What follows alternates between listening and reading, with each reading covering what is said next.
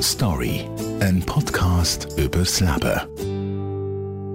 Meine Geschichte, eine Podcast-Reihe so vielschichtig wie das Leben. Menschen erzählen von ihrem Alltag, von Schicksalsschlägen und Erfolgsmomenten, von Tiefpunkten und Höhenflügen. Heute hören wir die Geschichte von der Alexandra. Sie ist 26 und inkomplett querschnittsgelähmt. Mit 6 hatte ich einen Autounfall und seitdem sitze ich im Rollstuhl. Wir waren am Heimfahren und dann hat es einen Klapp gegeben und dann haben wir halt einen Autounfall. Ich mag mich eigentlich an alles erinnern, ähm, wie sich das Auto eigentlich überschlagen hat. Ähm, wie äh, der Asphalt auf einmal bei mir an der Scheibe war und dass meine Schwester bewusstlos ob mir gehangen ist im Gurt. Ich habe sofort eigentlich gemerkt, dass etwas nicht stimmt, weil ich Bauchweh hatte und ich wollte nicht anliegen im äh, Krankenwagen. Ich wollte unbedingt hocken, weil ich so extreme Bauchschmerzen hatte.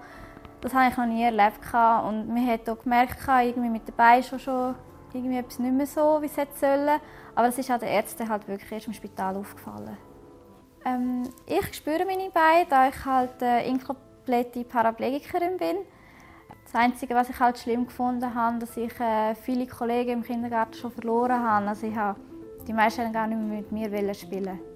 Der Kindergarten ist umgebaut worden für mich, habe ich extra Rampe bekommen. Ja, in der Primarschule ist es nicht umgebaut worden, die haben sich geweigert. Also ich bin der erste bis und mit ja, dritte, vierte Klasse bin ich die Stege draufgekrochen und die Stege ab, weil sie gesagt haben, für ein Kind lohnt sich das nicht umzubauen. Primarschule bin ich schon recht hässlich, weil es auch ein bisschen erniedrigend war. Vor allem im Winter, oder? Die, die Kinder kommen mit dreckigen Schuhen, mit nassen Schuhen dort Stege drauf und ich muss dann dort raufkriechen in ihrem Dreck hinein und dann kommen so wieder ab und dann so heim.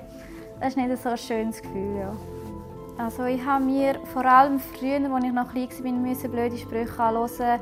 Ein Schulkollege hat mir auch schon gesagt, mich müssen wir eigentlich erschiessen. Ich habe mit dem Sport eigentlich schon vor dem Autounfall angefangen. Wir hatten einen Sportler, den ich gemacht habe in Luzern. Ähm, natürlich äh, sehr viel bedeutet, weil ich wusste, ich bin auf dem richtigen Weg für meine sportliche Karriere. Ähm, mein allergrößter Erfolg, würde ich jetzt sagen, habe ich 2018 gehabt. Da bin ich an der Elite-EM in Berlin und habe dort über 400 Meter Goldmedaille machen, also gleich Europameisterin über 400 Meter. Ähm, was auch noch recht grosser Erfolg war, äh, 2012 konnte ich an den Paralympics teilnehmen. Dort hat es leider nie in ein Finale gelangt.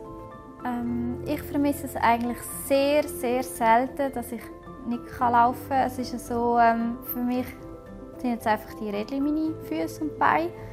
Ähm, ich habe meinen Partner eigentlich im Sport kennengelernt, also er ist auch Rollstuhlfahrer. Ich möchte ihn gerne mal, wie ich heirate, mal ein Kind haben, ja, weil ja, es passt, finde ich. Ja. Story, ein Podcast übers Leben.